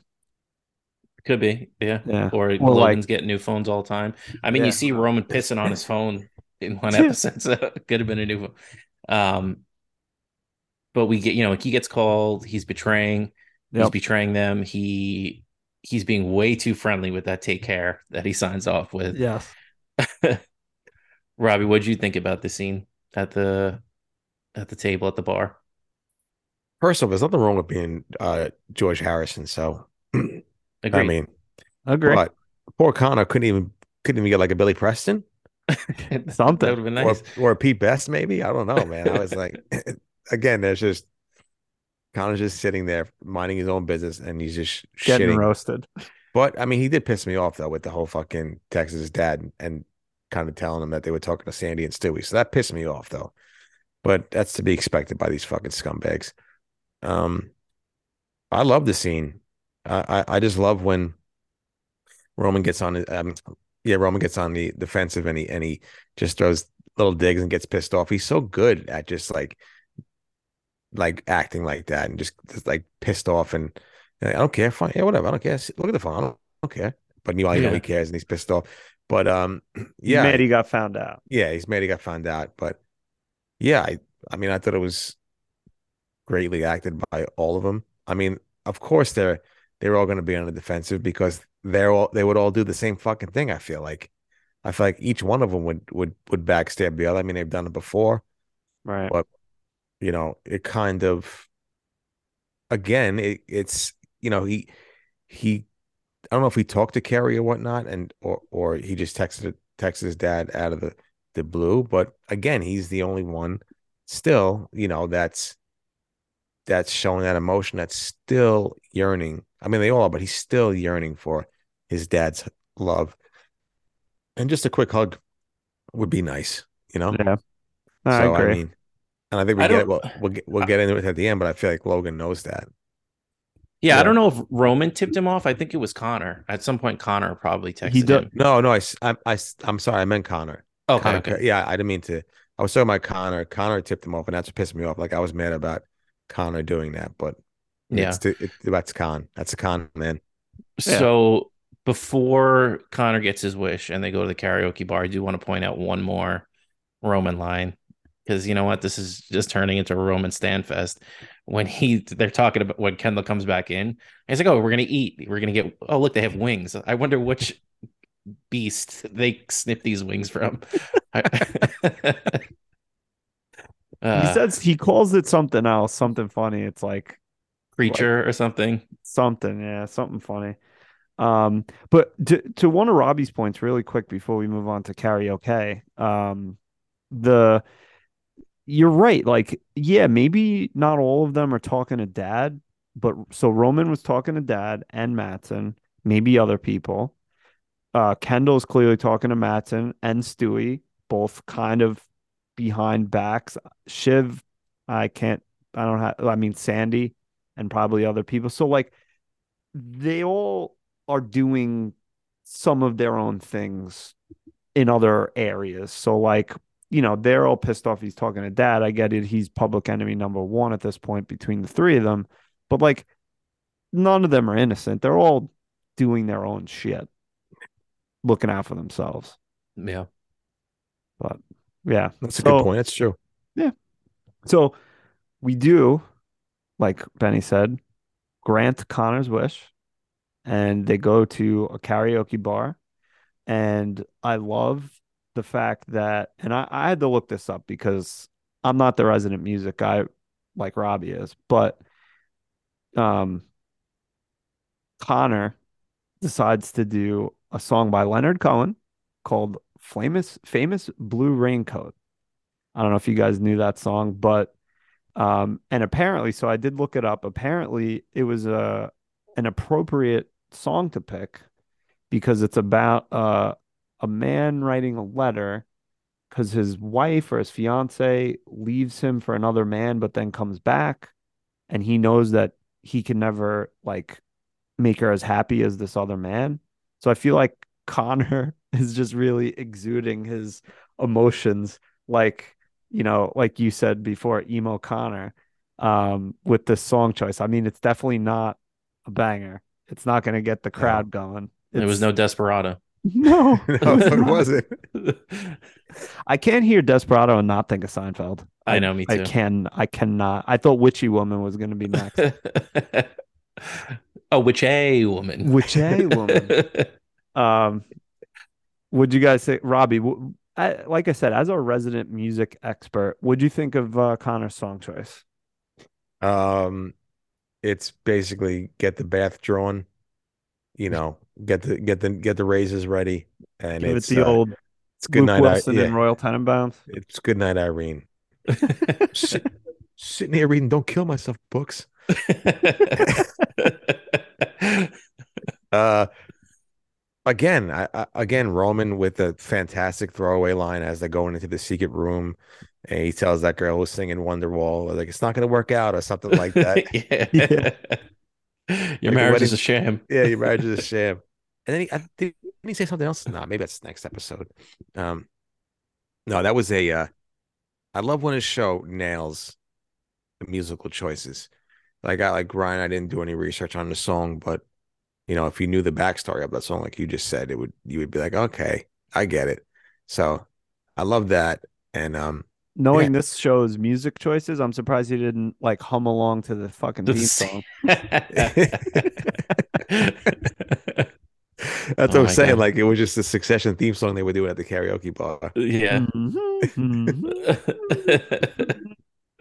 No, I yeah. Okay, so back to my my bullshit. It was uh I thought it was a great scene and uh like I said, as the music expert, I wish I knew more about the song before, but great choice. So thank you, Ryan, for letting us know. Yeah, I did. I did a little research. A little I didn't do search. a lot. A little man. search. A little search, like the kids say. So, I I don't think much other else happened before Logan shows up. Right? Am I missing anything? Connor reveals that you know he was he texted Yeah. and and he's on his way. So that's it. So Logan shows up and just when he was walking into that karaoke bar, I mean, he didn't want to. He clearly wanted them to come out to him. But for some reason, I just found that so funny that Logan Roy, fucking multi-billionaire magnate, is just walking around this fucking karaoke bar. Yeah, I in just- Koreatown. Yeah, I just thought it was so funny. Uh, but he gets in the room and I don't know. But Benny, you want to take us through this scene a little bit? Yeah, I mean, this is kind of what I was talking about with the range of emotion you see with Logan. I mean, this is the most. I'm so conflicted about the scene in a way because I mentioned last week how Logan knows exactly what he needs to do when he needs something, but can turn it off so quick when he's when he's got you where he wants you. Right. So he launches into some version of an apology, Yeah. and the the kids start pressing him on as Kerry interjects, and they throw their jab at Kerry, and they go back to Logan. Um, and he does, you know, he says he loves them. He's, but he's also desperately pleading for them to vote yes on the deal and let the the Gojo acquisition go through. Um, but what did you guys think of the quote unquote apology from Logan? Did he mean it? is this just a ploy for him to get what he wants? Um, I'll I'll finish up, but uh, Robbie, what do you think? Watching that and then watching Brian Cox go to work and put on a, a fantastic acting performance, it, I was felt so bad, and I was like, "This is such a genuine apology." And then I had to smack myself in the face and say, "Don't you dare! Don't you fall into the trap, because this is a fucking evil dictator, billionaire mogul scumbag." I I I just can't I can't trust the man's apologies, knowing what I've known and what I've seen over these past three and uh, a quarter seasons, I guess. I I didn't think it was genuine. I just think he knows how to how to twist the knife and and and turn the emotions on for his kids because in the end, all they really want is a genuine apology. And they like you said, they pressed him on it and he couldn't even give it. He gave like one half-hearted apology or something else, but there was so many other things that he's done to them in their whole lives. Like even with the whole like Connor reveal, like what he did to Connor's mother and didn't even care about Connor his whole life and how he is to hit, you know, Roman and even hit he hit Roman uh, maybe back in season one, I guess. Yeah, I think it was one. So I I it's so good when a show can do this and a character can can make you feel emotions for him, even though he's you know he's a scumbag. And I did, but I turned it off and I was like, I, I can't if I'm I can't trust this guy after what he did to them. So I did not think it was a genuine apology. I think I just think it was a man who wanted to get uh, you know, an apology from them or wanted to, you know, get some sincerity out of them so he they can kind of, you know, not go through with the the deal. As they said, they had a lot of uh as the kids say, OJ, little juice. Ryan, what do you think? Um, do you ever start saying something that you're you don't believe, but by the end you believe it? A couple times. That's what podcast, I kind yeah. of feel like Logan started. What'd you, what'd you say? I said a couple times on this podcast. Yeah. Oh yeah, all the time. um, that I feel like he went in there and was like, "All right, I've tried yelling at him. I've tried threatening him. I'm gonna try and go in with like you know with the soft touch, see if this will work." And he, you know, I mean, he's clearly trying to manipulate them, no matter how he can. But I feel like by the end, like he almost kind of was like, "Oh yeah, I am kind of an asshole." He'll never admit that to anybody, but I don't know. I just felt like he might have actually been sincere a little bit at at a certain point. Um, but I think overall he's just just like all the tools in the toolbox. All right, like again, like I tried threatening him, I tried being a dick, tried yelling at him. That none of that worked. Maybe these fucking softies need an apology, and that'll work on them. And then after that whole thing, he goes just goes back to what he normally said. You he didn't yell it really, but he's just like, "You're not serious people." Which I You're fucking I mean, dopes. Yeah. You fucking dopes. Like I loved it. Great lines. I think he like for like 40 seconds believed his own apology and then was just like, these fucks. like Yeah. seriously. I- I'm super, super torn on it, man. Like I really have been going back and forth on whether he meant it or he didn't, because you're getting a tone from him that you have not gotten once Right. the whole the whole series because there is that and and you've got a little bit the first two episodes that he's living with a little bit of regret or he's living with a little bit of emptiness that the kids aren't around anymore so i think there's part of him that just wants them all back together as toxic as the relationships are right. they all they all kind of thrive on it and he's not his best self without them around in some fucked up way right. i totally agree that you know it is like you know i mentioned in the other episode he's so capable of just doing whatever it takes in the moment like we saw with shiv to get kendall back in season two when he he's going to give her the company It- it- robbie you hit it right on the head where you know it's what a great performance by him to make you feel all these feelings and put all this doubt in your head in like this little two three minute scene that they have Ah, Man, I, I don't know. I don't know where I'm landing on this one because what you mentioned, Ryan, with the way that he leaves, if he was doing it for show, he would have like blown up and been like, Right. fuck you, fuck you, fuck you. I didn't even want to do this anyway. I'm out. But there's almost like a man, you guys, Like it's all- disappointment instead of anger. Like yeah, but it's also his fault because he's Oh, yeah. he's not given them any reason to take him seriously, to take this apology seriously. It's like such a suit. There's so many layers to this scene and this apology that you know 24 hours after I'm still thinking about and still trying to figure out you know the the real meaning of his words. I, I don't know. I wish I had an answer. I, I just don't.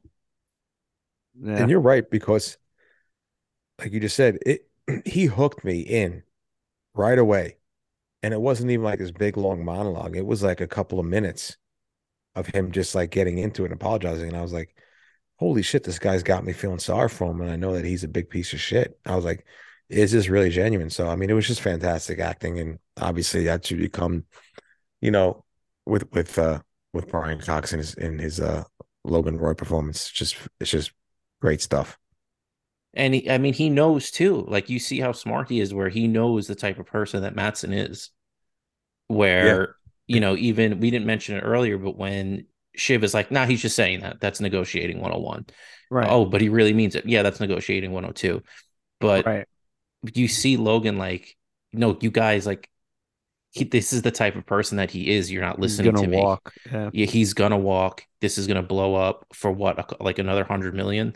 Like, which again, you know, hey, I'll take the hundred million, but Yeah. um, you know, he's actually trying to teach them something in this moment, and their whole relationship has not. It's not allowing this lesson to be taught because they're too caught up in you know the forty years of history that they have. Right. Yeah. Yeah. I think you're right. I don't maybe we'll maybe we'll get a little more in the episodes to come, but I I think it's difficult to really say one way or the other at this point whether he meant it or or what. But I think you're right. Both I think both of you everyone's right to a certain extent. But I liked your point, Benny, about that he's trying to teach them something and they're just like, nah. And that's why he's like, you fucking dopes. I'm trying And- to I'm trying to get you to learn. He's just like, you're not serious people. and this whole this whole storyline on is just showing you how egotistical Shiv is. How Yeah. f- how Kendall, like Robbie, you mentioned, he's smart, but he's not as smart as he thinks he is, and he thinks Same he has. this- yeah, they both think that they're like they know exactly what they're doing, and they don't. Right. And I think this whole thing, you know, I, I maybe we'll do Connor first, but as much as people are like calling what Roman is about to do, and I think we all know what Roman is about to do, a heel turn, nah. how can you blame him? He's been trying to like talk sense into the both of them for so long, and you see how awkward he is in the scene. Like he does want his apology, Yeah. but he also, I think, knows what Logan is saying is right. Right. And was it Log in the in that scene that we might as well just I guess get into it and we can come back to Connor and like the ending with Connor. But the does Logan's or does one of them say when it's Logan and Roman together that like something about knowing who you are, like what you're Mhm. good at. So Logan like Smart does, people yeah. know smart people know that they're smart or something like that. something like that. And and that kind of fits in with what you're saying benny with um like kendall and shiv thinking that they're something they're not. So maybe they're you know in in logan's eyes they're not smart because they're not. They they don't under they don't know themselves even though they think they do. And maybe maybe roman does know himself like he kind of was like you want that for me? And i think it was partially so Roman saying like like like almost like dad you want me? Like you need me? But a little bit also like you think I can do that? Like do you think I'm capable? So I think maybe in this instance I don't know if it'll play out in the whole season but like in this instance Logan is a kind of playing Roman but also B like seeing how he reacts and what he does, it's like a test. Like he he's he's doing more Feeling than one out. thing at one time. Go ahead. and that he's feeling him out and that's what makes me think the apology is not sincere because then now he's got roman one-on-one and he knows exactly Right. what to do to roman Right. So like as as a group he kind of knew what to do with them as a group because that's what they wanted and now he's got roman and he knows what buttons to push there so you know while i feel that the whole logan thing with the kids was sincere that next scene that comes directly after it makes me shows me that you know he's he's on his like conniving game Right. And then going back again, kind of going back, and we're going in circles, but it's appropriate. Isn't it Connor then who's saying, like, you know, you want, like, to Roman, like, you want daddy to love you? yeah Yeah. So, like, Yeah. Connor knows what's going on. Like, yeah, like, uh, Connor's an idiot, but, like, he's not that dumb. He can see stuff that's going on. What does he say to Shiv and Kendall? You want money or something? Or I don't remember. I think that just that, like you got you. I don't. I don't remember exactly what he said to Uh, the two of them. But it was Um, whatever it was. But the, the I think the important part, which kind of sets up the following scene, which we already started talking about, is Roman does a lot. You know, Roman wants power, he wants influence, he wants wealth, he wants whatever control, but he ultimately wants approval from his dad.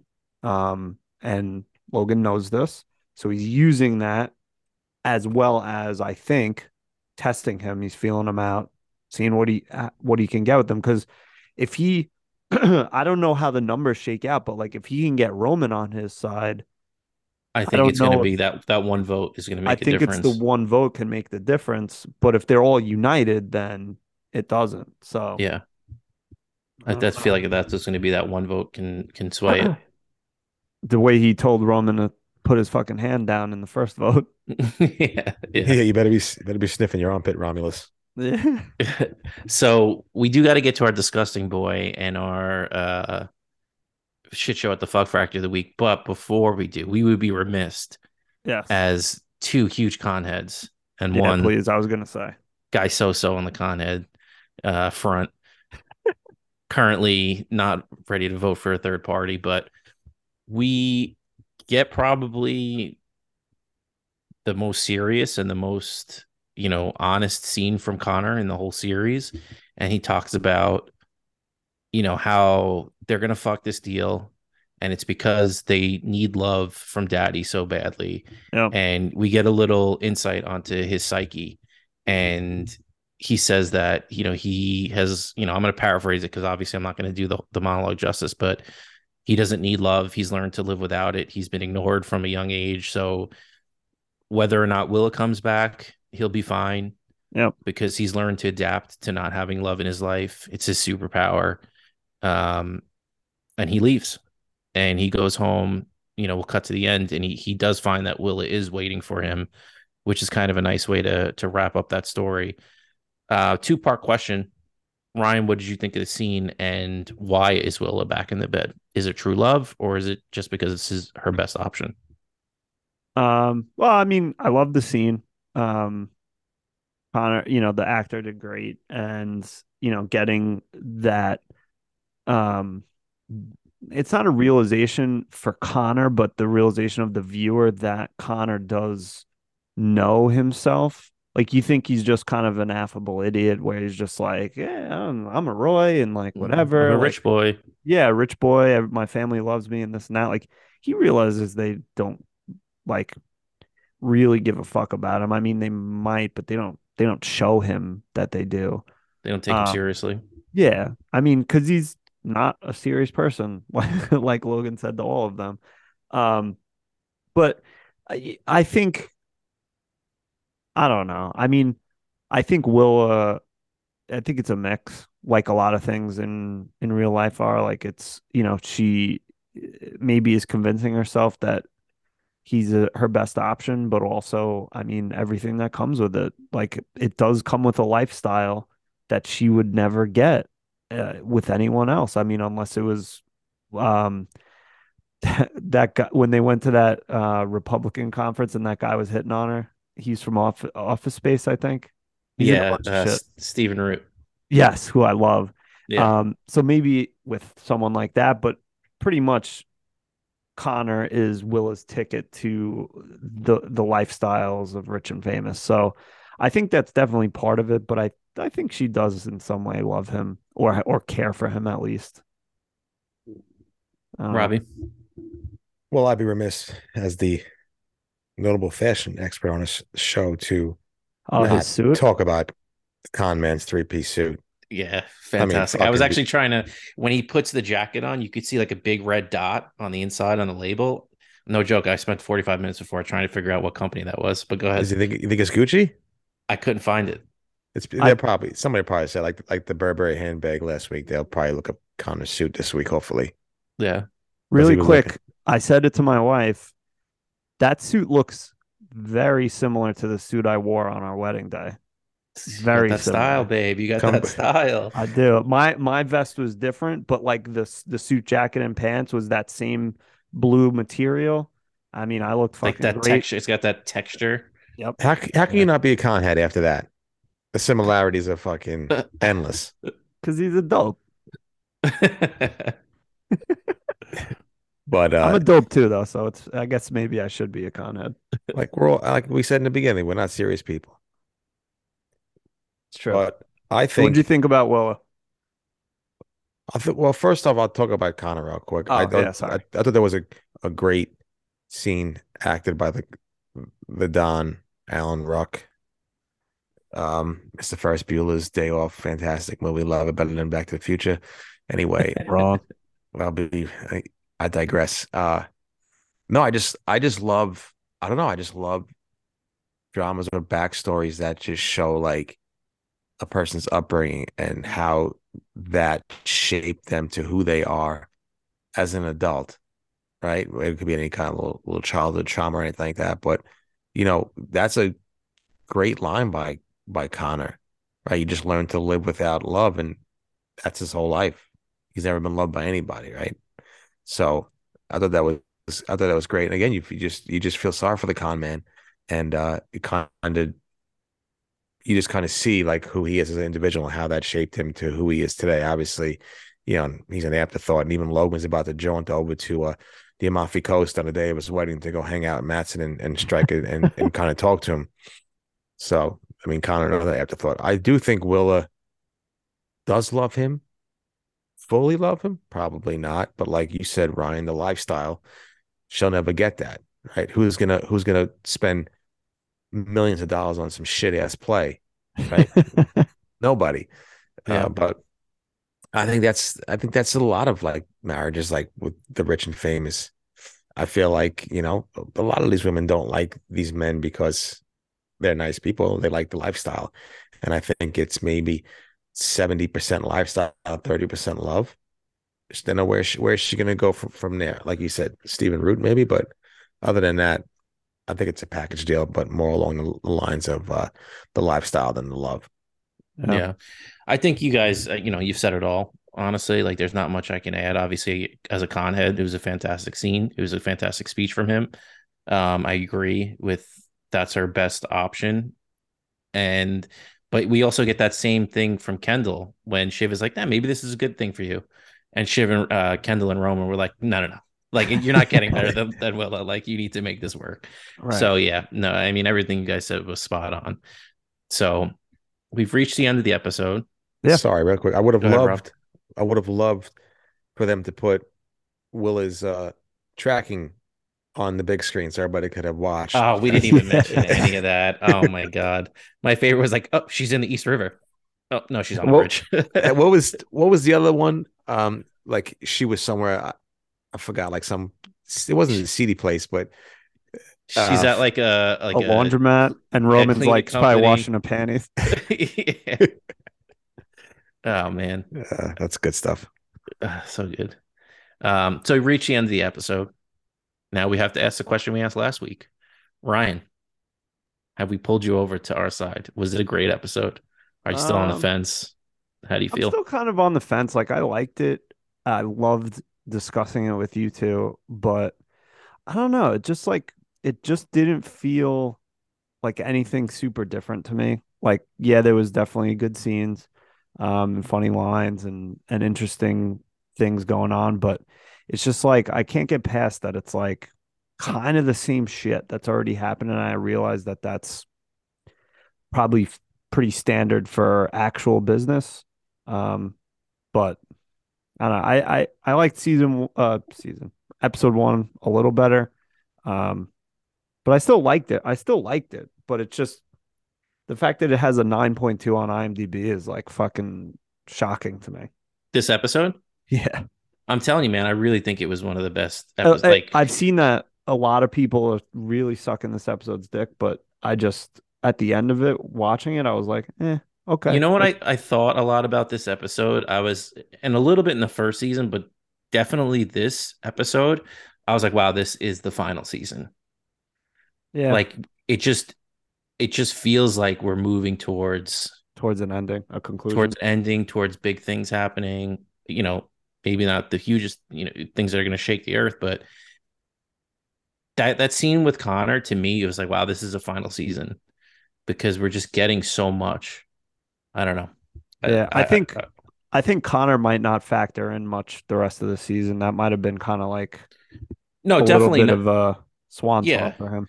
not. d- Definitely, I don't think he's going to be a major player. No, But I, I, you know, it just it was nice to get that backstory and like Yeah. to you know get a little bit out of him. Um, what do you say? We move on to our awards for the week, Ryan. I think you're right because I think uh, we're running long as usual. Yeah, we're very long, but wouldn't have to be this long if it wasn't a fantastic episode. But go ahead. Yeah, fair, fair. So, um, last week we introduced our newest and greatest awards. Uh, the disgusting brother of the week for who won this episode, and shit show at the fuck factory for who lost this episode. So why don't we start there? Um, who wants to go first at with shit show at the fuck factory? I think I went first last time, so if anybody wants to grab it, go ahead. Robbie, you want to go? Yeah, I'll go because uh, my sh- my shit show at the fuck factory this week is the loser of the week is that diabolical, evil son of a bitch, Kerry. Oh, you fuck! Damn it. I needed that first pick because I knew somebody was taking her. Um, just an all around tour de force of evilness. This episode, the bangs, the black, the black suit, the hands, the smiling during the abduction uh, news cycle sub sequence.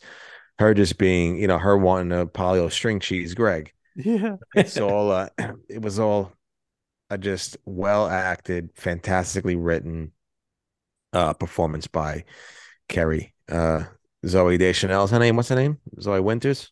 Yeah, so we went there. So. Yeah. Well, yeah. So uh anytime I get to see Kerry fail is a is a great night for me. And it's just a testament to her acting skills for her to make me hate her so much. But uh Kerry, it's Utah, baby. You are uh you are not gonna be in the big leagues. You're down in single A riding a bus with uh with the other people. So uh yeah. Uh hopefully News 12 was hiring because ATN ain't it for you, baby. So Kerry, you're my loser of the week. Wow. Damn it. I was trying that whole time you were talking, I was trying to think of someone else. And so I think I'm gonna go with for my shit show at the fuck factory for this week. It's gonna be Shiv. And I think mainly because I think she looked the worst in this whole episode of everything going on. Like she didn't give any fucks about Connor. She wanted now Kendall was a, a candidate as well, but I think at least his motivations are and positive isn't the word, but probably beneficial to himself. Whereas I feel like Shiv's motivations for trying to fuck the Gojo deal are just purely anger. Like she just wants to fuck over everybody, mainly her dad and Tom. But that's not going to be good for her or good for her siblings. She's just, I don't know. She just, she sucks this week. So that's why Hmm. she's my shit show at the fuck factory. My shit show at the Fuck Factory, uh, loser of the week. I have a tie. Wow. It is Cyd and I was gonna say Cyd. because they are both on the outs. Cyd gonna get fired 100. Percent Yep. And if this deal falls through, man, Gerri is going to be at the in the doghouse and at the bottom of the trust tree if she doesn't get fired. So I think those two for me are the losers of the week. Agree. Nice. Good choice. Do you think it's telling that all of our losers of the week were women? Oh no. Yeah, Misogyny, baby. This is a misogynistic podcast. You better you better find a woman to give the the disgusting brother of the week, the disgusting sister. Oh my god. we need disgusting sister. All right, well, you're going first because you just went last. Oh boy. All right, I get the snake pick. Um my disgusting brother of the week is I'm gonna go Connor. wow. I'm gonna be a I'm gonna be a conhead homer and say that you know he showed some chutzpah this week. He you know he he put the the the family in their place, or at least the siblings in their place. And I think he you know he finally stood up for himself and let them know what was going on. He got Willa back in the end. He's gonna have a wedding. I think he might end up being on the other side of this award next week because it seems like a couple people are going to be skipping on the wedding. Um, but for this week, I got to say, I got to put him on top. So he is my disgusting brother of the week. Yeah. So I have a couple candidates for this. Um, I'm not going to take the one that I think Robbie might take. So I'm going to go with Logan. Oh, that's stinky. That's poopy. Is that who you're going to pick? Yeah, because I, I can't pick Roman again. It would be faux pas. You can pick, do whatever you want. It's our fucking show. You're right. Yeah. Um, and you the main reason why I'm picking Logan is to go back to something that we've said a few times, but that Tom said that is just constantly ringing in my head is that nobody fucks Logan. Logan does the fucking. And I think unless he dies during this season, I think he's going to get what he wants. And I think that it doesn't mean he's going to be, you know, still CEO of this whole empire, but I think he's going to get what he wants in the end. And that might be one of his kids at the helm um, or whatever. Maybe it is sell out to Gojo. We don't know. We'll see. But I think, you, you know, few ups and downs this week for for Logan, but I think in, in the end, he's going to get what he wants with Roman showing up. I mean, that's exactly what he wanted with this episode. Robbie. Great choice. That's what I was going to pick, and I think it's a I'm sorry. fantastic choice. It's all right. Hey, it's your show, baby. You Our show. want. Yeah, but you do what you want. um, I'm. I don't want to pick Roman. Uh, I, you I already told you how much I, I think he's Bob Gibson. I think he's Sandy Koufax. I think he's Jordan ninety one right now. He's on an absolute tear. So, one liners out the gate all over the place. But my disgusting bro of the week, winner of the week, is fucking Stewy. It's Ah, just that's so, what I thought you knew were it. gonna pick. I knew it. I knew it. it's just so great to see that fucking handsome man back on the screen. Everything about him, I love the character, the beard. What did he? he did he have a fucking toothpick in his in his mouth in his hand? He was Razor Ramon in him. Yeah, because I mean, when you're the bad guy, when, when you're when you're Chico Ramon, you know, there's nothing better than him, and you know that makes you more cool and you know chewing on a toothpick. So it was great to see Stewy back. Um, I I I don't know something about Stewy that I love. I love the act. I love every scene that Stewy's in. Love his voice. I just love the way he comes across on the screen. Um, I can't wait to see more of Stewy and see what happens. Yeah. Hopefully, he's invited to the wedding and he wears one of his fantastic suits next week. So we'll see. so Stewy, you're back, baby, and you're my disgusting bro of the week. Quick prediction, Robbie. If he is invited to the wedding and he wears a suit, do we see ankles or no ankles? Oh, Stewy's a big Ank guy. I know it. Agreed. And what do you, Benny? Agreed. Right? Big Ank. A hundred percent big ank guy, and uh, the con, you know, as con heads is going to hurt us to hear this, but Connor better watch out because he might be leaving the wedding with Willa. Oh boy. Without a doubt. I mean, Stewy's got those fitted suits, and if the Ank's showing, probably some Ferragamo's on, Ferragamo's on his feet. Wow. So, uh, in We're not going to talk about any other shows because we don't have time to do so. Yeah, boy, we we we went long. We went fucking long. Um, but I do want to quickly before we wrap up shout out the first lady for sharing that video where Oh Greg shit, I didn't watch it. you didn't Oh, No. Benny watch it after this because Greg clearly says let the boys watch. No, he got it. doesn't. hundred He percent. Does. It shocked does. me. Oh boy, we got to redo the intro.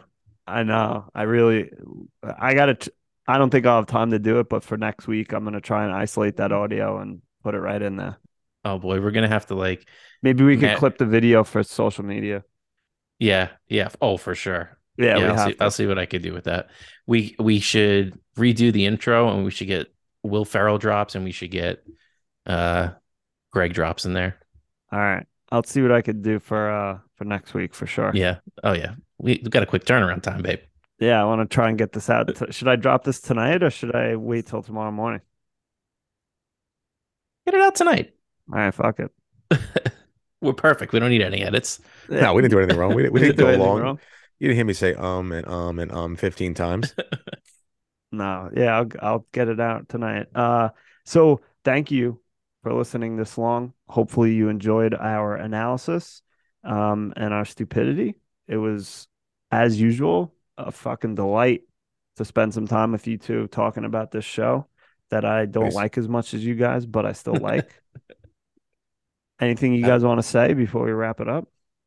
Thank you, Brian, for the email. Oh I yeah, hope you're still time. listening all the way to the end of this. Please, if you're, you know, we we mentioned at the top, but please more emails like that. Give us your insight. Let us know if you want to be on.